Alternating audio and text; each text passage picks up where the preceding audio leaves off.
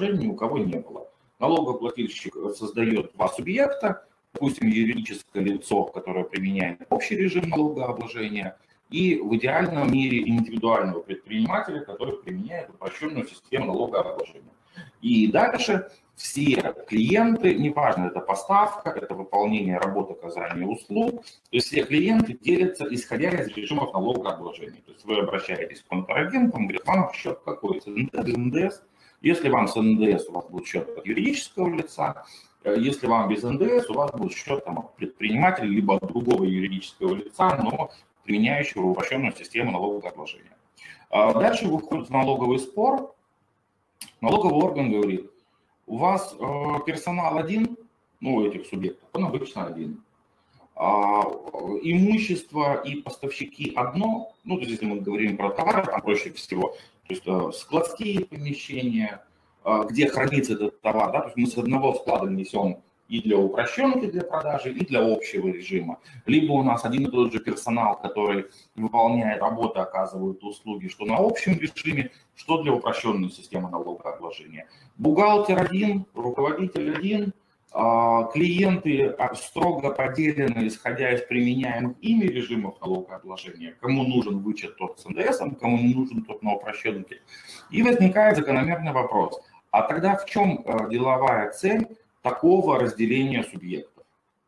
Ну, нет такой деловой цели, говорит налогоплательщик. На этом основании подобного рода схема признается схемой дробления бизнеса и, соответственно, доначисляются налоги. В данном случае будет доначислена выручка обществу. Да, то есть, исходя из общего режима налогообложения, понимая, что на самом-то деле налог осуществляла деятельность этого вот общества, а не предприниматель. Хотя нужно будет конкретно смотреть по конкретному кейсу. Таких примеров на сегодняшний день довольно много. Причем там можно выходить на рынок и ну, элементарно берем в сеть интернет. Вы можете по себе провести такой анализ. Что написано на сайте группы компании, на сайте конкретного налогоплательщика, какие указаны реквизиты, какие указаны виды деятельности.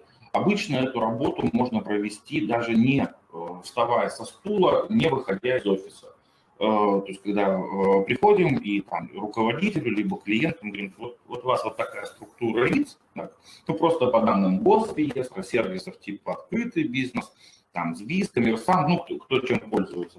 У вас такая группа лиц, вот такие основные, значит, обороты здесь, такими видами деятельности вы занимаетесь, здесь то у вас различие идет по применяемому режиму налогообложения. То есть эти данные, они видны, и в данном случае, если даже такая схема организации деятельности применяется, и каких-либо претензий со стороны налогового органа до настоящего времени не получено, ну, помните, как это говорит, наша недоработка, да, а не ваша заслуга. И мы проговорим сегодня, на какие вопросы нужно обратить внимание, да, потому что любая схема может быть и не схемой в то же время. Вопрос от того, как она реализована, какая деловая цель налогоплательщика и так далее. Вторая ситуация, довольно часто встречаемая на практике, когда налогоплательщик выделяет из одного какого-то общего цикла, чаще всего, опять же, индивидуального предпринимателя, хотя встречаются кейсы, когда это не предприниматель, а другое юридическое лицо. Это, опять же, применяется в производстве или в выполнении работ, оказании услуг. То есть у нас есть центральный налогоплательщик, допустим, общество, применяющее общий режим налогообложения, но по разным причинам, у кого-то причины связаны с тем, что довольно сложно учитывать реальные товарные остатки. Да, то есть там, когда затоваривание по балансу, а на самом деле товарно-материальных ценностей нет, они были реализованы, либо это учет каких-то бонусов от поставщиков. Ну, очень разные ситуации бывают, когда нам нужен какой-то субъект, который занимается реализацией, либо взаимным оказанием услуг. Если это лицо каким-то образом взаимозависимо, либо аффилировано с основной структурой, бывший работник, родственник, либо работает на той же территории, на которой работает наш основной налогоплательщик. Ну вот вы знаете, как недавно одна производственная компания говорила, ну вот у нас есть, конечно, цех, да, но он же не всегда занят.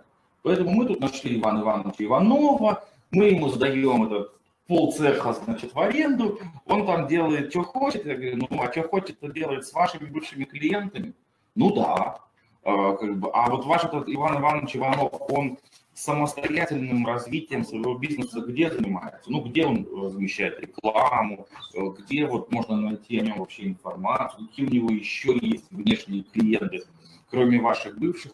Да нет у него никого, он вот, ну, молодец, работает парень и так далее.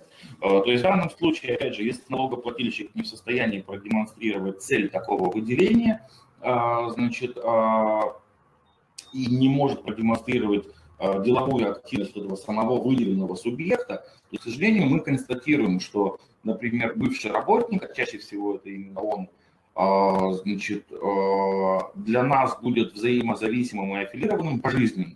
Мы действительно уволили его 10 лет назад, у него действительно свой самостоятельный бизнес, но любое наше взаимодействие с этим налогоплательщиком будет требовать каких-то особых действий с нашей стороны. Хотя вот мы вообще уже никак не связаны и так далее.